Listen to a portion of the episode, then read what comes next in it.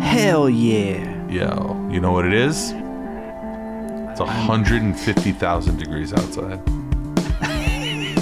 it's the summer of this is this is the summer of 2019. You know what? You know what I'm doing though? That's pretty shitty. What are you doing? Making it summer 69, baby. You know what I'm saying? Nice. Talking about sex. What episode is this? Number 69, baby. I know, nice. You know what's funny? Uh, uh, just yesterday, piecing it together, episode 69 came God's out. sake, tell me something that's funny just one time in your fucking life. Tell me one funny I, thing. I think one. everybody is at home just in stitches right now about what I just said. So, Yeah. you know what? So Fuck piecing you. it together, Fuck. episode number sixty-nine. That's that's pretty cool. Um, yeah, that's the kind of comedy that you're gonna find on this show. I'm Q. And I'm Jewish Dave. Oh, did I lose you? Yeah, but I'm back. It was gone, baby, gone. it was gone, baby, gone. It is gone, baby, gone. And I'm Jewish Dave. I am the captain now. and this is Bird Road. So, how's it going? How was the live show? Don't fuck- don't patronize me. Hey, I'm not. I was excited. I listen. I li- I listened to the whole thing. You listen to you think that like that that is somehow redeeming that you listened to a podcast. Well, it shows that I care. It shows that I care. It was great.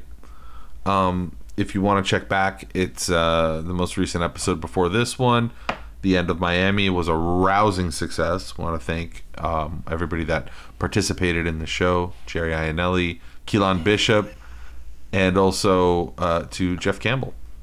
Thanks a lot for coming out. You guys can, if you didn't make it out, you can listen to it now on the feed. So check it out. You can follow us on Twitter and Instagram, not on Facebook. We don't do Facebook. That's just for lames. Um, you can email us at birdroad at allpointswest.net. Call us at area code 3. This is weird that we still have this phone number. Area code 305 792 8971. I don't know. Leave a message. I haven't checked. We, I think we have messages, but I haven't checked. If you if we haven't played your message, bear with us. We're It- It'll be on the next one. we're madly incompetent. 305 792 8971. Dave, what's going on over on um on on piecing it together today? And also, I think we also have other podcast news in the All Points West universe, right? That's right. Well, uh, on piecing it together, we have a whole bunch of new movies uh, that we're covering, and also we've got a special uh, top ten of the year so far at the halfway point uh, with uh, film critic Josh Bell. That's coming up next week, and also coming up next week uh, is the launch of Awesome Movie Year, a new podcast here on All Points West that I am producing. That is hosted by Josh Bell and comedian Jason Harris, who was on our first live Bird Road show. And uh, the introduction episode is going up actually uh, right now. If you go check it out on Apple Podcasts, everywhere that you listen to Bird Road, and you can also check out awesomemovieyear.com. And the uh, first full episode will be up next week. What the show is is a deep dive into a movie year each season. We're starting off with 1994, and we've got 12 different categories for each year that we're going to cover. And so that way it fills in nicely with 12 set movies um, that fill in each of those categories. And uh, we got categories like Best Picture winner, uh, biggest box office, future cult classic, uh, movie from a first time filmmaker who went on to be a big filmmaker, things like that. And uh, 94 is just a great year in movies. And so there's a lot to cover. Um, and we're already planning our next couple of seasons. So we're going to have a lot of, uh, a lot of great shows over there on Awesome Movie Year. It's so like invigorating to hear you talk about something that you're interested in.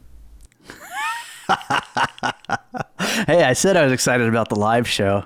All right, we're gonna go jump to our interview now. We uh, got a hold of Hamilton Nolan from Splinter News to talk about a uh, local labor issue at the local community college here, which is not really a community college. It's just a college, a two year university, or a two year, I don't know, whatever, a college. I don't know what the fuck to call it. They don't want to call themselves a community college, Dave. I don't know. I don't know how to make everybody happy in this situation. So let's go to the interview. It sounds like a lose lose.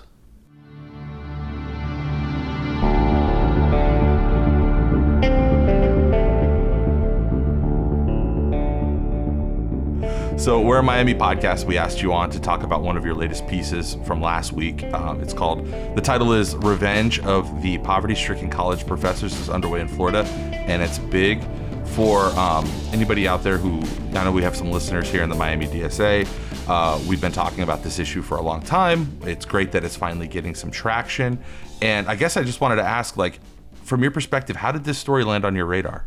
Because it's not just about Miami; it's broader with respect to the adjunct faculty throughout the state. But how, how did you find out about this?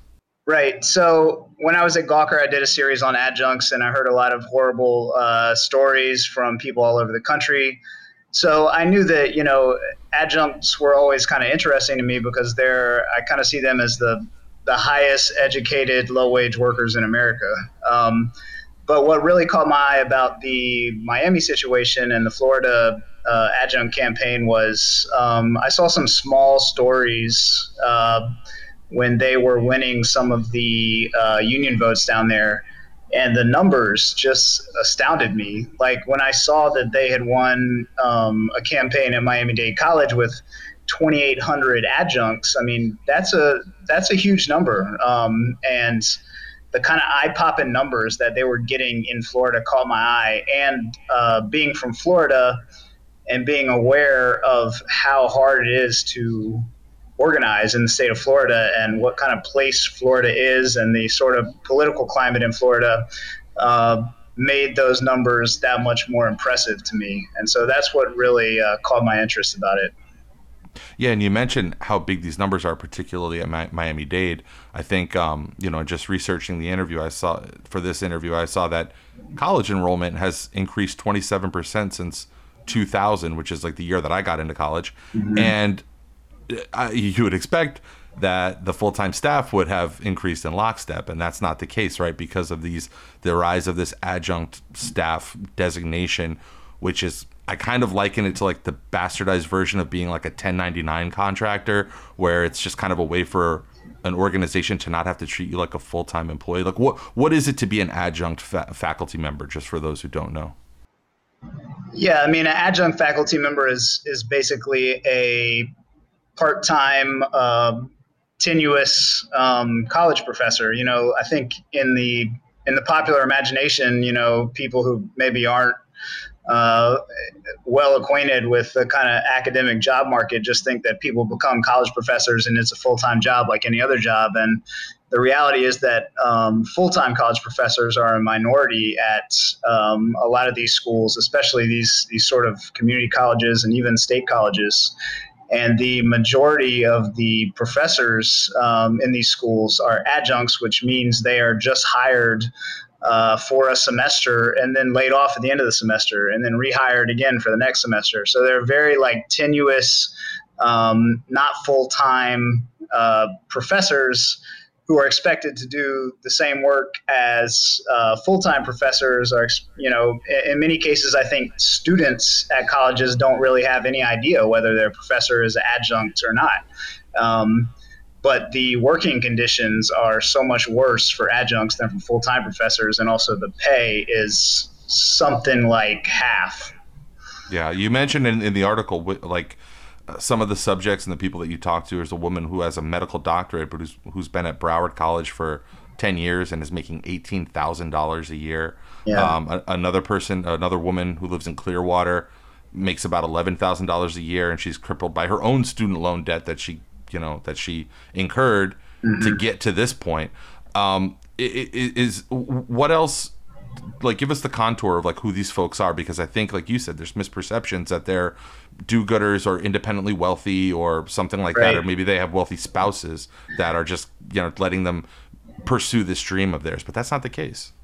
No, not at all, and it's it's pretty interesting because you know the story of the adjunct um, academic job market is similar in a lot of ways to uh, a lot of other industries where you know people talk about the gig economy and there's um, this sort of there's this sort of false uh, happy narrative of the gig economy which is hey we're going to give you all this freedom you know? It, it gives you the freedom to pursue your dreams and you can do these jobs on the side and it really opens up your life um, when the reality for a lot of people is that these are people who very much want a full-time job and a career and all they are able to get are these gig economy jobs and that goes for academia as well you know? So um, i met many many adjuncts down there um, who you know routinely they would say um, i started adjuncting to get a foot in the door. You know I, I really saw it as just a stepping stone to a full-time academic position um, and only after doing this adjuncting for a number of years did it start to become clear to me that uh, you know landing that full-time job was kind of a mirage. And when you kind of uh, listen to the numbers of the academic job market you know you can see that there are not enough um, full-time college professor jobs in America for all the the people that are being churned out with higher degrees. And so, to a certain extent, um, what you see is that academia is a it's a little bit of a pyramid scheme because uh, people, in a lot of cases, take on all this student debt in order to get those higher degrees, with the idea that they're going to become uh, college professors. They get out of school with this degree and with a lot of debt, and they uh, begin teaching um, hoping to get that full time job. They can't get the full time job. They have to keep their foot in the door. And in order for them to have their own teaching job, they have to, you know, almost be complicit in this system of recruiting more and more people to come and try to get these higher degrees. So, I mean, the entire system is out of whack. Um, and, and I really think that anybody who's considering uh, pursuing a PhD or considering um, going into academia as a job should really take a hard look um, at the reality of the job market out there. I was uh, interested when I was reading about sort of how this success, though, in the unionization efforts cascaded south because it's already had some, you know, the SEIU has already had some pretty um, considerable success in, in other colleges throughout Florida. Talk mm-hmm. about what happened, though, what the, the, the resistance they butted up against when they came down to Miami Dade. Yeah, so they they, as you said, had had some success uh, in Florida. They had a big campaign at Broward College um, and organized, I think, about 1,700 uh, adjuncts at Broward um, successfully, and did not run into too much of an anti-union campaign um, at Broward. And when they got to Miami Dade, and and by the way, they won the vote at Broward by more than ninety percent. So more than ninety percent of the adjuncts voted yes for the union at Broward. And it bears um, noting, like just for our listeners who aren't in Florida, when we talk about Broward College and Miami Dade College, these are enormous institutions, like probably bigger than any co- than the college that you went to. Like at one point, Miami Dade was the largest school of higher higher education in the country. I think that was right. eight or nine years ago. But it's still enormous. So is Broward. Yeah, and I mean, I think Miami Dade, uh, last I checked, said it had 165,000 students. So it's it's yeah, they're they're huge and multiple campuses throughout the city. And um, but you know, when SEIU went into Miami Dade to to organize it, um, Miami Dade. I, I, don't know if they if they took a cue from from Broward or not, but they did in fact run an anti-union campaign. Um, you know, which includes uh, commonly like a lot of emails uh, sent out to adjuncts saying uh, scaremongering about what is going to happen if the union comes in. There were uh, letters, personalized letters sent to these adjuncts home with sort of big warnings about uh, what the union is going to do, and um, and you know the effect of that was that they just barely, barely squeaked by and won the election um, at Miami Dade. I mean, just more than half um, compared to 90% at Broward. And, you know, it's a, a funny thing about the anti union campaign at, at Miami Dade and also at, at several of the other schools in Florida as well is that um, you know, these adjuncts say, uh, the school will send us these messages and say, you know, the union is going to come in and interfere with the relationship that we have and they're like what relationship are you talking about? Like you i've never heard from you before this. Like i can't you know i can't get anybody to clean my classroom. I can't get i can't get my emails answered. I can't get anything out of this school. But suddenly once there's a union campaign it's like there's a sacrosanct relationship that the schools want to protect yeah, it's, um, I think among the people here in Miami who are familiar or have attended Miami Dade specifically, that it's a bureaucratic hellhole. It's just like you would expect a 165,000 person enrollment school to be. It's not there. There aren't personal relationships happening, but mm-hmm. it's funny that that comes from the old like sort of union busting playbook of you know sidle up to the uh, to, to the workforce and um, try to play on the heartstrings. But yeah, in your in your article, I thought it was funny that there weren't any heartstrings to play on because they'd never bothered to build any kind of relationship with the pe- with the people that work for them. Yeah, I mean, and that's uh, hey, it's a good thing about union campaigns. I mean, nothing will nothing makes your employer care about that relationship more than um, the idea that you might have a union. So, but obviously at, at at these schools, it was too late for all that. I mean, there's people who've been there for ten years, fifteen years, um, suffering under these conditions, and we're not about to be dissuaded by one email. So now that makes Miami Dade College the in, in your article you you tag it as the largest adjunct collective bargaining unit in the country now, and you've got this sort of collective movement, some solidarity from here all the way up to you mentioned Hillsborough College and other upstate schools. Um, where does the momentum go from there? I mean, is this something that gets tackled collectively as you know one big statewide institution, mm-hmm. or is it like a bunch of skirmishes being fought in different counties?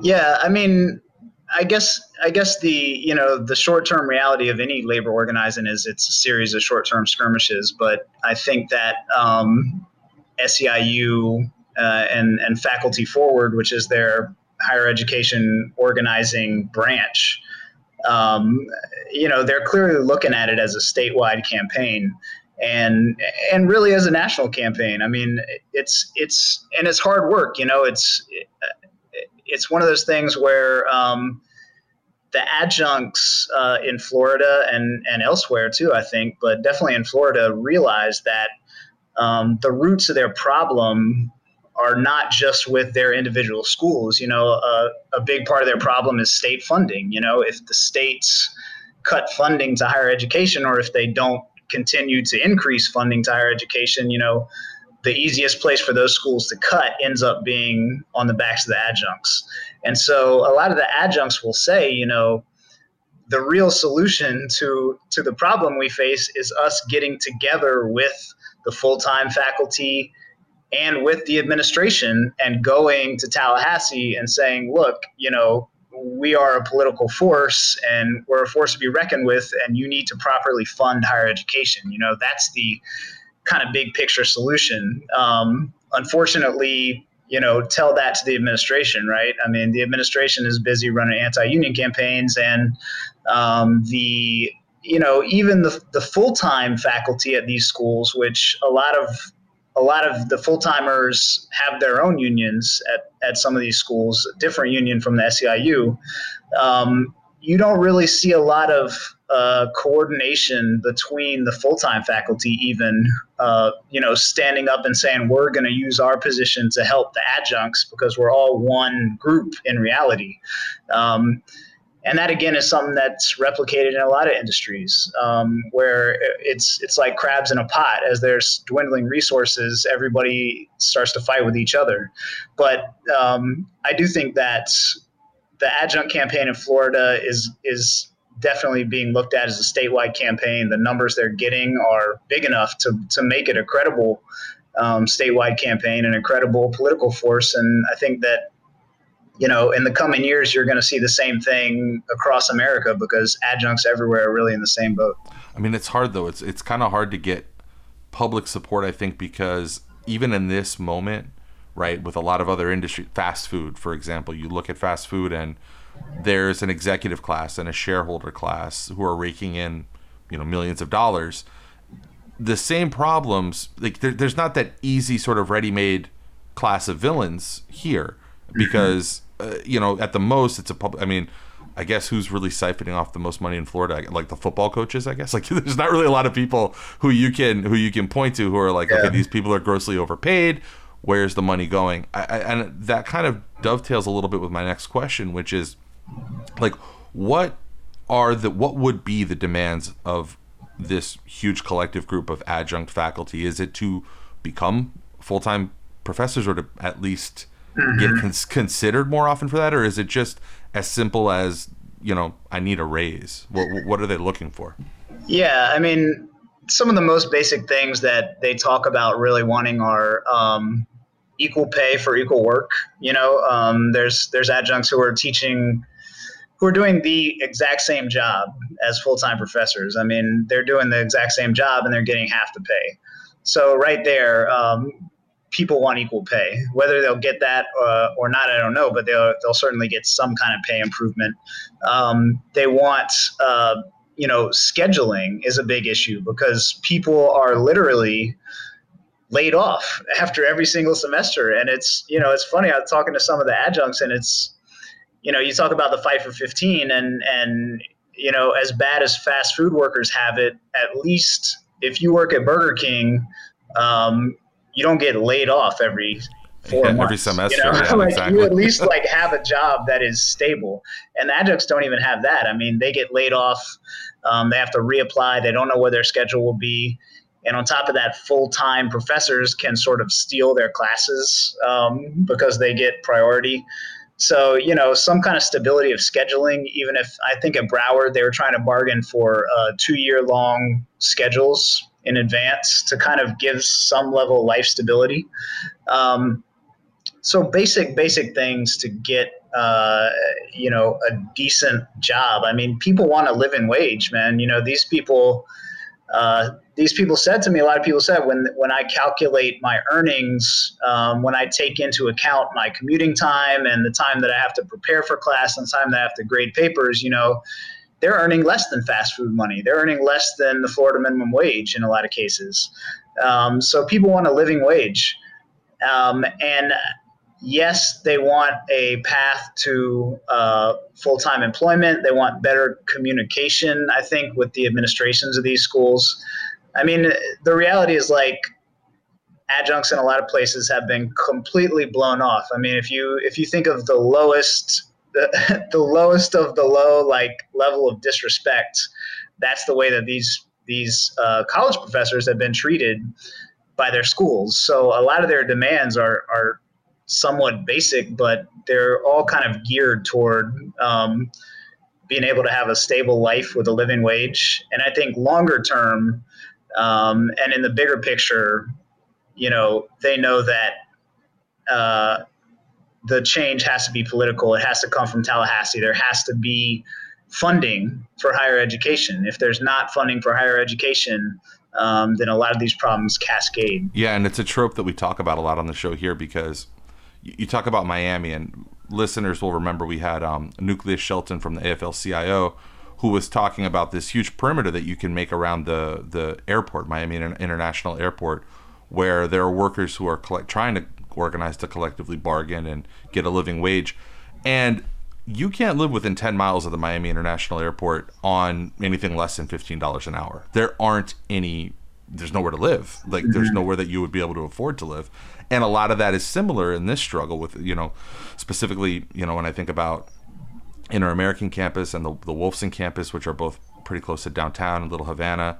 Yeah. And I mean, these are expensive places. And yeah, you out, you, you talked about uh, specifically one professor who, I mean, when, when she factors in her gas money, she's making like $5 an hour or something like that.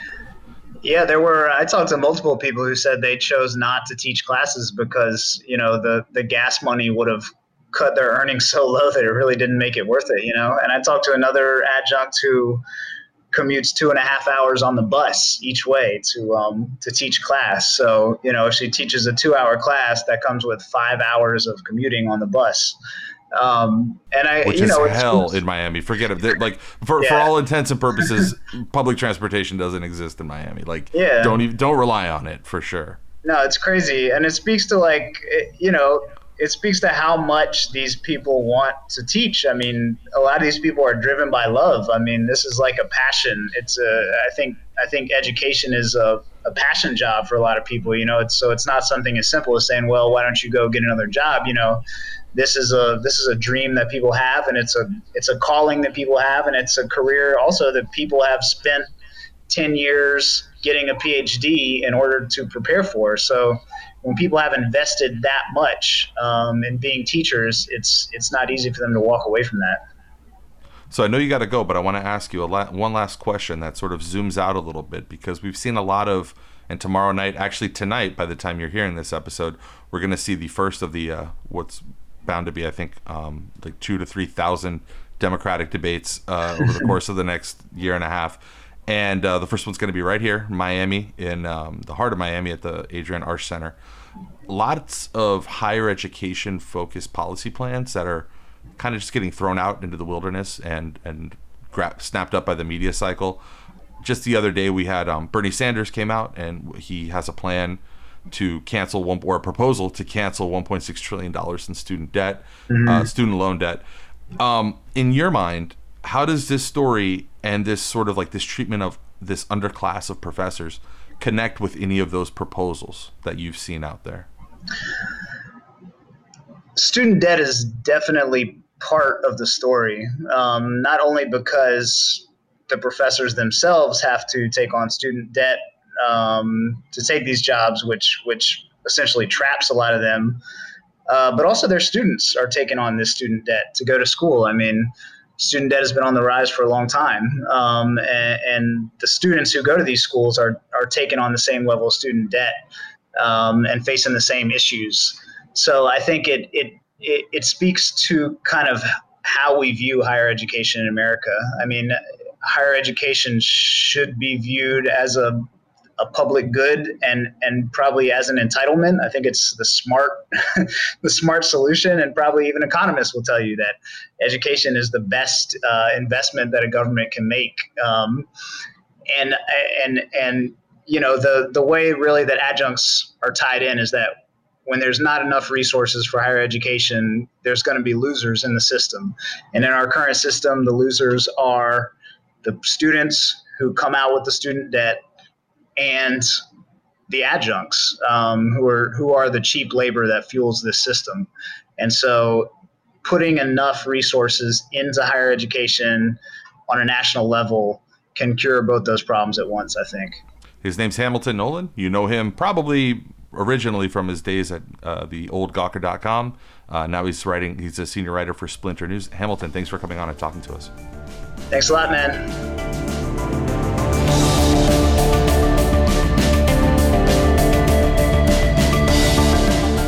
All right, Dave, bring us home. Hey, that was a great interview, Q. Good job with that. Sorry I couldn't be there for it. It's infuriating that you weren't there. So I just got back from. Uh, I was at a. Um, I was at a live taping for a podcast called Drilled. Have you ever heard Drilled or no? No, I haven't. Drilled is a podcast that is very interesting because what they do is they take a, like a true crime approach.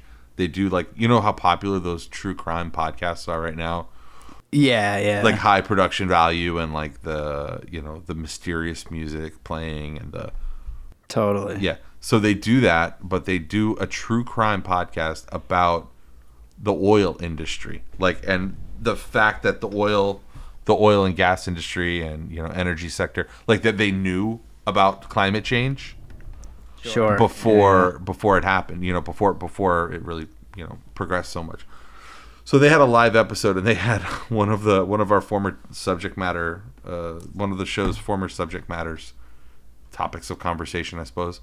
Jay inslee governor jay inslee from washington he um he showed up and was sort of peddling his um his very comprehensive climate plan. And I don't know. The debates are tomorrow. I kind of wish you were in town here so that we could both like kind of crash them or something. I don't know. They're here in Miami, Right. So it would be a lot of fun if you were here.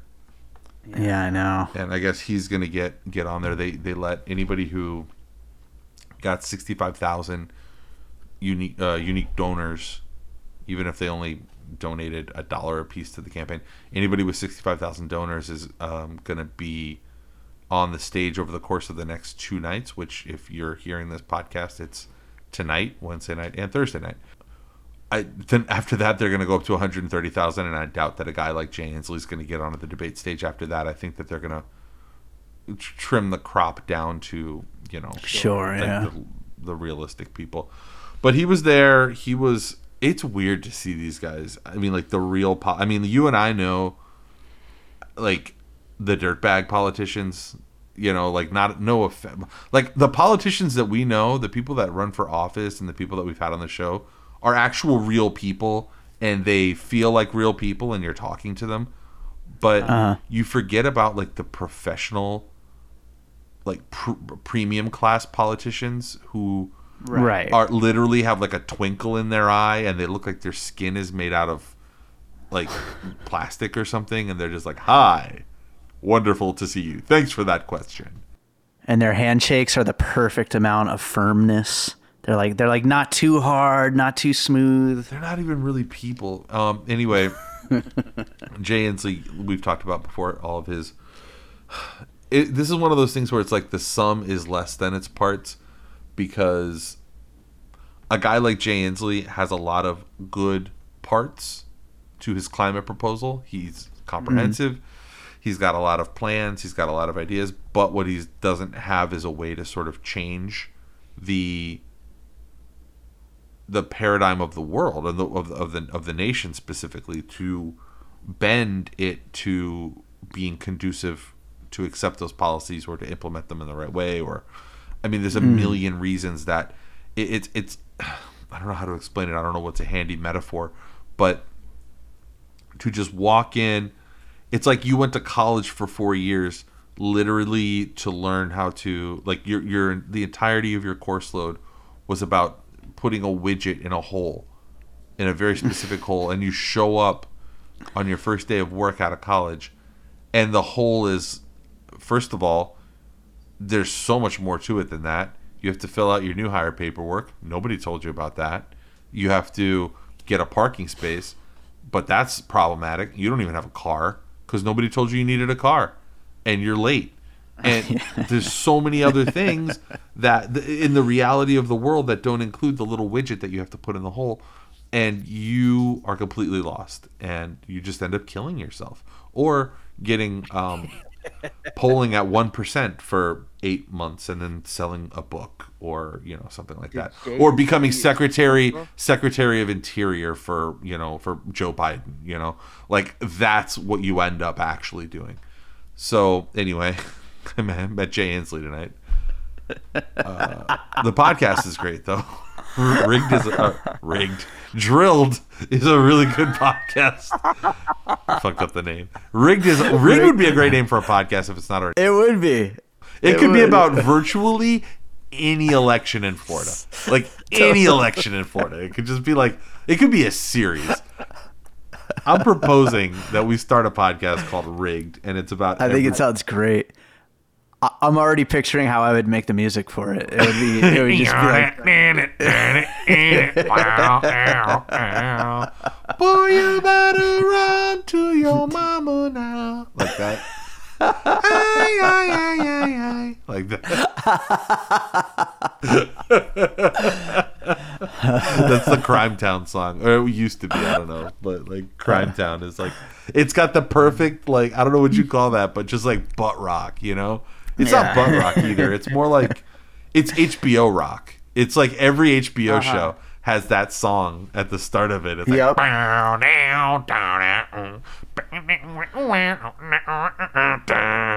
like that. Ready So- for shit to go down. Yeah, oh man, it's on. It's fucking on. Speaking of being on, as I seamlessly transition again, I'm getting better at doing that. Mm-hmm. Speaking of podcasts that I listen to that I never talked to you about, listen to this podcast called Gangster Capitalism. You ever heard of it? Nope. So Gangster Capitalism is about the it's an investigation into that recent scandal, the Varsity Blues scandal. You know what I'm talking about? Yeah. We yeah. might have talked about this before, but not the podcast. So, gangster capitalism is is a look like a deep dive into um, that whole issue because it goes way deeper than you know Lori Laughlin and uh, whatever whoever the other lady was, and it is actually a really fascinating story, and they go deep into you know the theories behind like well why should some people have privilege and should other people not? And how what is a real meritocracy? What is it to actually make it into an institution like Harvard or you know in this case Stanford or in this case Southern Cal University of Southern California on merit mm. right?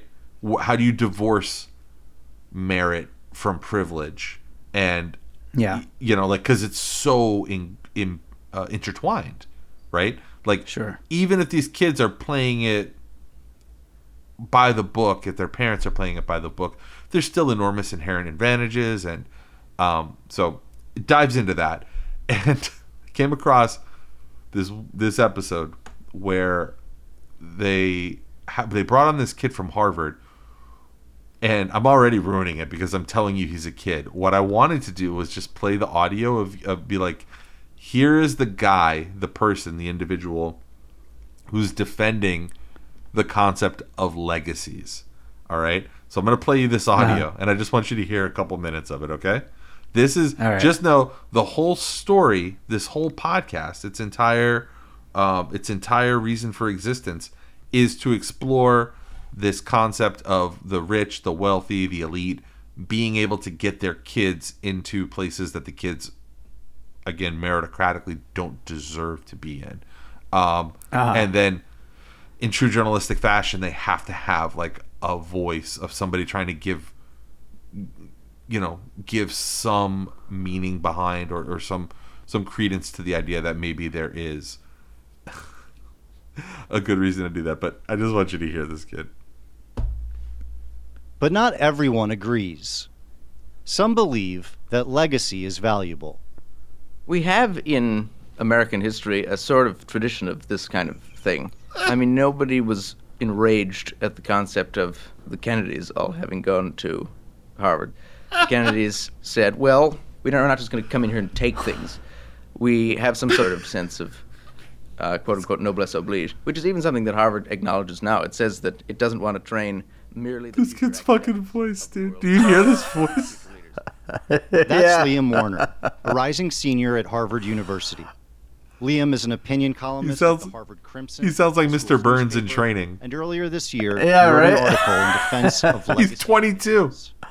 People just say, well, it's just inherently ah! better to have a cross section of America, the world, whatever. I don't see a whole lot of justification there. This is a 22 year old man. Fixation on having sort of a representative sample of every racial and ethnic group you can think of, so that you can have sort of a. It's like sampling national cuisines or something. National so I've tasted this and this and this and this and this. so now I can deal with everybody. This, this, this, then I you don't have to be specially educated in how to talk to black people. You Whoa. can just talk to people. the primary goal is not to have a racially diverse class. The primary goal is to have qualified people from all over the place, particularly from.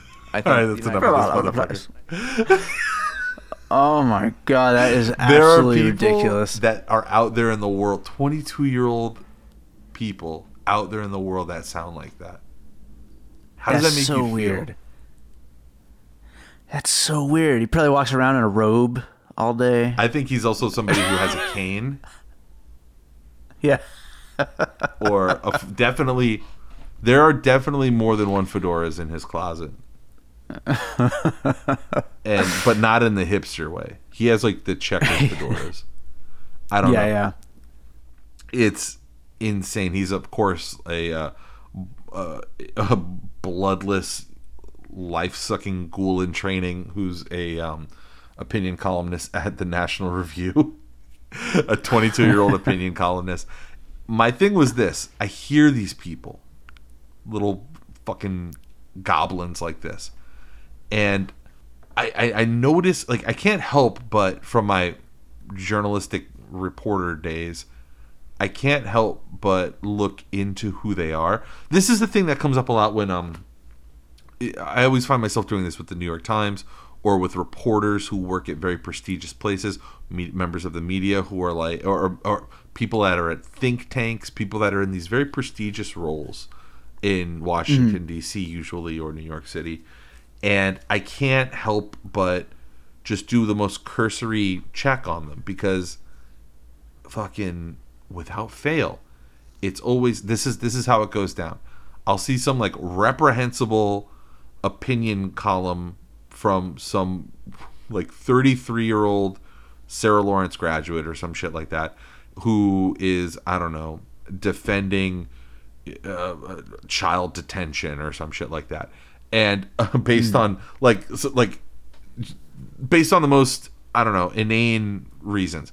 And so I'll go to look her up, and sure enough, New York Times like she got she got married three years ago, and there was a write up in the New York Times style section about it, and where they where, where they where the giveaway happens, where the tell happens, is at the very last line, where it says who her who he or she's parents are, and it's always. Uh-huh so and so chairman of the Ford Foundation or so and so chairman of the Alfred E. Sloan Foundation or some shit like that. It, they're all they're all the same child of privilege. And Dave, like privilege to a level that would make you blush as a child of privilege. like it, it, like these people are so far out of your league. And I mean so here's my thing. I want to start a new bit on this show where we, we read these fucking terrible, horrible takes by these people. And uh-huh. I'm going to take 20, 30 minutes out of my day to go and actually background them, but not just Google them, but do real background searches on them and do pull, pull like actual public records on who they are and what their family does and where they come from. Because here's the thing about this guy, this Liam Warner and he reminds me of a lot of them. And I'm picking on a 22 year old, which I don't care. He's a grown up. He's an adult. He knows what he's doing. Yeah, 22 is an adult. Are you kidding me? I was being held to ridiculously impossible standards when I was 22. Everybody was like, "Stop gambling. Stop doing drugs." It, uh, like that's insane. And I was a, a baby. I was a child. So, anyway. So, anyway, I this kid had a lot of those telltale signs of being from obscene, absurd privilege. And here's the first one of those signs. Yeah.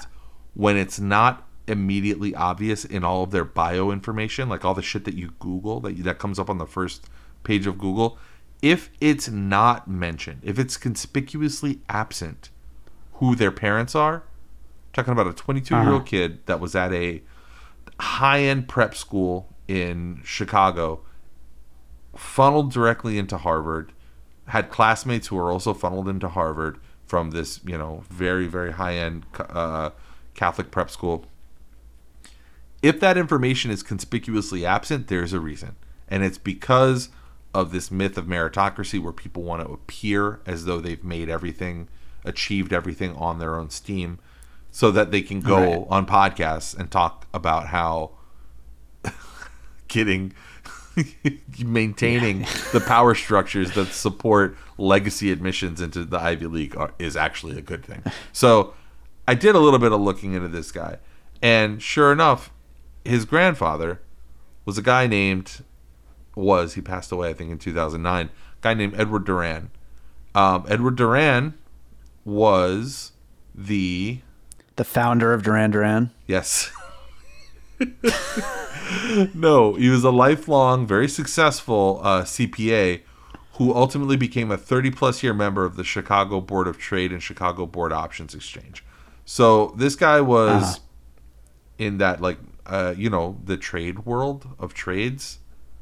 I went to business yeah, yeah. school, but I don't really know anything about that world. Um, I'm, I'm, yeah, yeah. I, apart from that, it just makes me violently ill.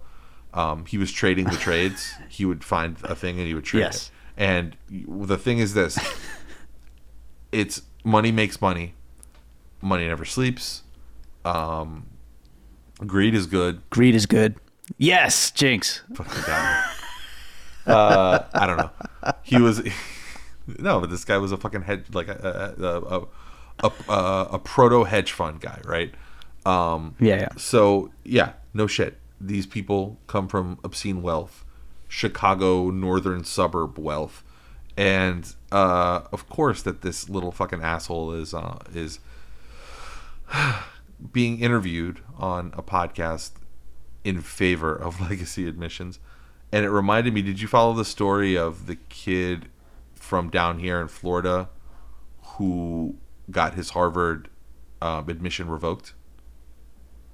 No. Was this just recent? Yeah, this was like last week or yeah, last week. Oh, okay. Kyle Yeah, I didn't see Kashuv, it. who was one of the okay, so he was one of the Parkland survivors, right?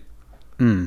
And you you remember Parkland, right? I don't even know if you I don't Yeah, I, yeah. I, I don't know how much you really even know of anything. I mean, Uh, not much of anything lately, but yeah, I mean, Parkland was back when I was still paying attention a little bit.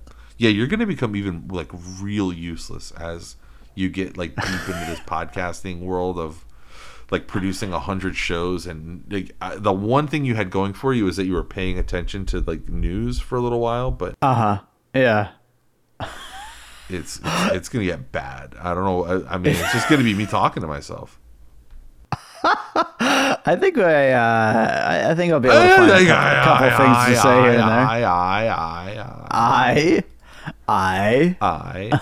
Kyle Cash. I'll find a couple things to say to you. Kyle Kashuv is a kid who just graduated from Parkland High School. He was a survivor of um, the Parkland massacre from uh, year. Oh my God, it was only like a year and a half ago. But uh, he was one of the major student activists who emerged from the tragic shooting. Unlike the other activists who sort of came to be really well known, he is on the other side of the political aisle. He's a hardcore right winger. Uh, he Oh, yeah. he he he doesn't blame. Um, he, he well, I'll read it from the New York Times. Kyle Kashuv stood out as a conservative defender of the Second Amendment, surrounded by classroom classmates who were mobilizing for sweeping new controls on guns. He used that distinction to get meetings with the likes of President Trump and successfully push for what he believed would be more effective federal legislation to improve school security and help detect potential threats of violence at schools, as he proudly related in his admission essay to Harvard College. In the essay, he described hiding in a classroom closet during the February 2018 rampage in which 17 people were killed. He said he learned about the deaths of his classmates one by one and chose to devote himself to activism afterwards. Now, Harvard accept, accepted him into his the into its freshman class briefly, but on Monday, this would have been Monday before last, Mr. Kashuv revealed on Twitter that the university this month rescinded its admission offer over a trail of derogatory and racist screeds that it turned out Mr. Kashuv, now 18, wrote as a 16 year old student, months before the shooting that would turn his high school into one of the most famous in the country. So he dropped a lot of n bombs, and if and they talked to a bunch of people who knew this kid, like classmates and whatnot, and uh, they said that like basically the picture that emerged is not just like the kid who I think you and I all know, or at one point or another maybe even were, who are like shitty. Six, there's nobody worse in the world than a 16 year old boy. Like 16 year old Sure. boys are probably the, the absolute worst. 13 to 16. Males 13 to 16 are probably the the word. They should be locked away for four years. we, should, we should be locked away from age 13 to 16 so we can't cause any damage. Still, That seems like a good plan. this has, and I'm interested to hear your opinion on this. This has sparked a debate. Anyway, it came out that this kid was like a total dick, and everybody always thought he was a piece of shit, and he was racist and very inappropriate.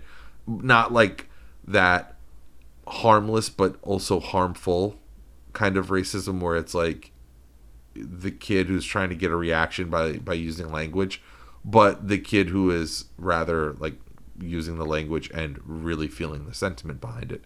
Um, So whatever, that's enough about that kid. But uh, like, it sparked off this debate of what and how much, how and how much can you be punished for shit that you do when you're 16? and what's like the statute of limitations and we're not talking about crimes we're talking about socially bad things we're not talking about anybody breaking a law. And we're not talking about the hmm. criminal justice system. We're not talking about being thrown in jail or the government coming down on you in any way. Sure. but you know can you have something prestigious that you accomplished taken away from you for something you did when you were 16 what do you think? Well, I, I honestly, my honest answer is I don't think it matters what I think because I think that the answer is yes, they're going to take stuff away from people for for doing socially, you know, wrong-minded things when you were younger. I think that's just kind of, you know, where where things are. I mean, am I wrong in saying that? No, but you do sound like you become way more accepting. Yeah, I mean, or like resigned. I, I, just, I guess is maybe the right thing. You were you were somebody who maybe a year ago would have not liked this. Who would have been like, who would not have taken it in such stride. It is easy when it happens to a piece of shit like this kid. Definitely is. Yeah. Um, but uh, and again, calling kids pieces of shit, I, I don't mind. there's nothing wrong with that whatsoever. No, there's nothing wrong with that at 40 to call 16 year olds pieces of shit. Kids can but, um, easily be pieces of shit when they're 16, when they're absolutely. 18, um, when they're eight. But kids are human beings.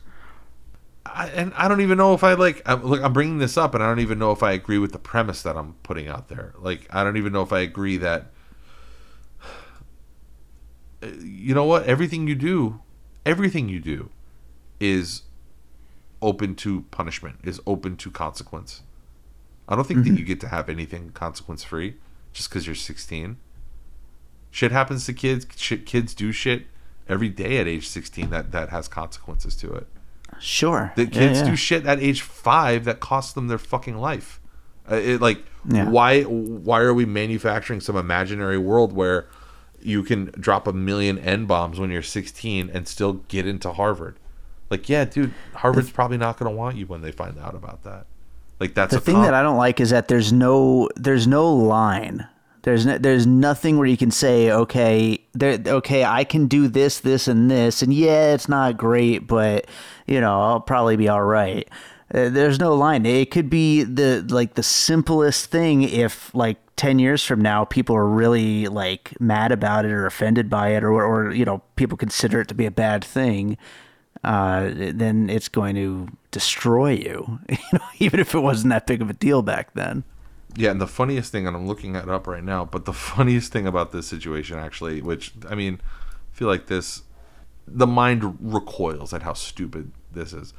Um, yeah. So this kid, his, uh, who do you think ran to his? You, you can imagine the group that, and I don't want to paint them with a broad brush and just say they're conservatives. I think it's easier to like the kids that the people that came running to the defense of this kid are maybe just broadly like I don't know, like Joe Rogan fans or something like that, right? Like the right. that crowd, right?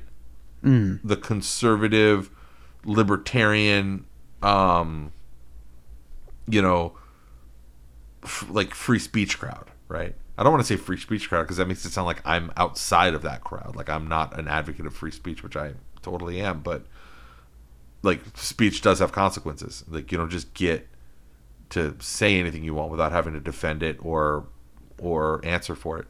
Um, so anyway, it's a it's a largely conservative consortium of people who are blaming the uh, you know the the the the snowflakes and the PC police and whatnot right. for getting this kid kicked out of, or well, not even kicked out, just his offer rescinded from from Harvard. But here's the funny yeah. shit: all of his horrible behavior and the messages and chat logs and shit that got leaked out and put out there were put out there by a bunch of conservatives who who because of this sort of intra like intramural hatred that they have for like, these weird rivalries that they have with each other. It was Laura Loomer. It was I'm trying to find out who else it was. It was like you know who Laura Loomer is? Laura Loomer Laura Loomer is? no. Uh the forces pressing for cash the forces that were pressing for this is from a Vox article from last week as well. Um, Kyle Kashuv on his Harvard crisis. I wish I could take it back. I can't in the in the Google Doc, a venue teens frequently use as an unmonitored digital chat platform.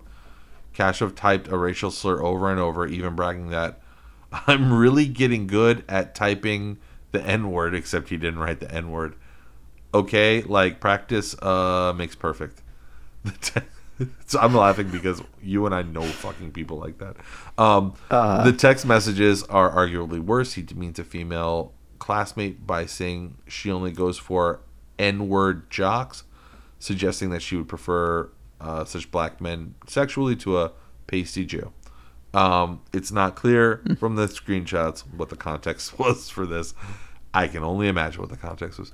So, what I found interesting is that no, it wasn't left wing social justice warriors or whatever uh, snowflakes trying to get this kid kicked out. Far right figures like Laura Loomer and Mike Cernovich helped push the story of Kashuv's use of racist slurs, as did other conservative activists who argued that Kashuv's apology for his comments didn't go far enough. Cernovich has tweeted repeatedly about his belief in what in the white genocide conspiracy theory, and Loomer was barred from multiple social plat- social media platforms for racist statements, making their newfound commitment to anti-racism somewhat dubious. And that shit is funny to me because Yeah. it's like it's so it's that bad faith shit and eventually when people are arguing with you in bad faith they say like uh, i feel like i heard andrew gillum who i think has been indicted but uh, andrew gillum once like oh one of his favorite little tropes on the campaign trail is to say something like um my mama always told me or my grandma always told me don't wrestle with pigs because you just get muddy. You, you both get muddy and the pig likes it or something like that. I'm fucking it up. But um that's true man. Don't argue with people who are arguing with you in bad faith. Like why argue with them? Fuck them. Like Right, don't right. and that just shows you that like ev all of the right all of the right is an exercise in bad faith arguments. Yeah. Yeah, basically. It- It's just a it's almost like a wearing you down kind of thing. It's just just arguing just to argue. yeah So uh yeah. You know what I tell my daughter? Remind You know what I tell her? I tell her like, because I, don't want to threaten her, and I never want to be mean. I don't want to like, definitely don't want to like physically threaten her. But you do have to get, as these kids get older, you have to get them to do things. You have to get them to go. Yeah, yeah. And it's hard because they get wily, and they yeah. get Do you ever feel that way with me? you're No. you, you're uh, getting mad at you is like getting mad at a fat rock. it's not gonna respond to anything. And honestly, let's say that a fat rock did everything you told it to do. Uh-huh. Who cares? It's not becoming better. It's, It's not improving. I, I don't really think I'm trying to get better. That that's the beauty no, of no, you're not. Definitely Everything. trying to get better. um, but I tell her instead. I try to like use vocabulary with her. I say, if you do that, I'm going to become infuriated, and that's what I tell her a lot. And now she's starting to turn that around up here. She's like, Papa, Nice. if you do this, I shall become infuriated. And it's it's cuter than it sounds. But it's she's also fucking trying me, dude. You have any advice? Yeah, I got some good advice. Uh, everyone listening at home should subscribe to the show and rate and review us on Apple Podcasts.